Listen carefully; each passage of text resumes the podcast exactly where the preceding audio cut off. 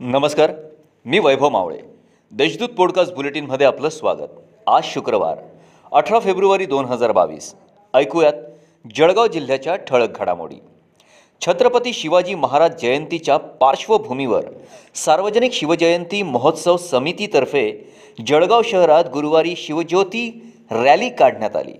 पारंपरिक वेशभूषेत आणि भगवे फेटे घालून सहभागी झालेल्या महिलांच्या रॅलीने जळगावकरांचे लक्ष वेधले. दरम्यान शिवरायांच्या जयघोषाने आसमंत निनादून गेला होता.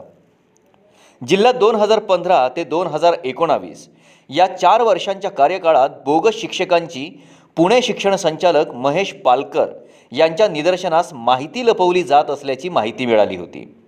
आता पुणे शिक्षण संचालकांनी माध्यमिक व उच्च माध्यमिक शाळांच्या मुख्याध्यापकांकडून चार वर्षांच्या कार्यकाळातील मान्यता घेण्यात आलेल्या शिक्षकांची माहिती मागवली आहे.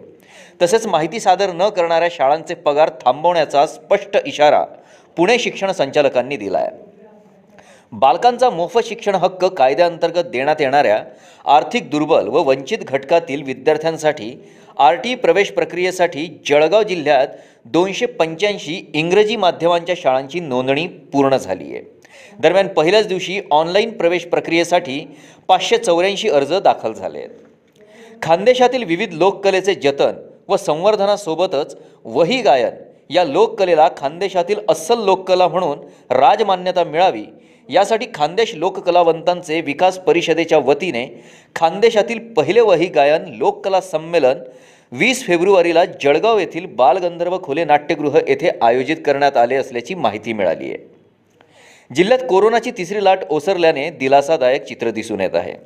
गुरुवारी दिवसभरात केवळ पाच रुग्ण आढळून आले असून एकोणावीस बाधित कोरोनामुक्त झालेत.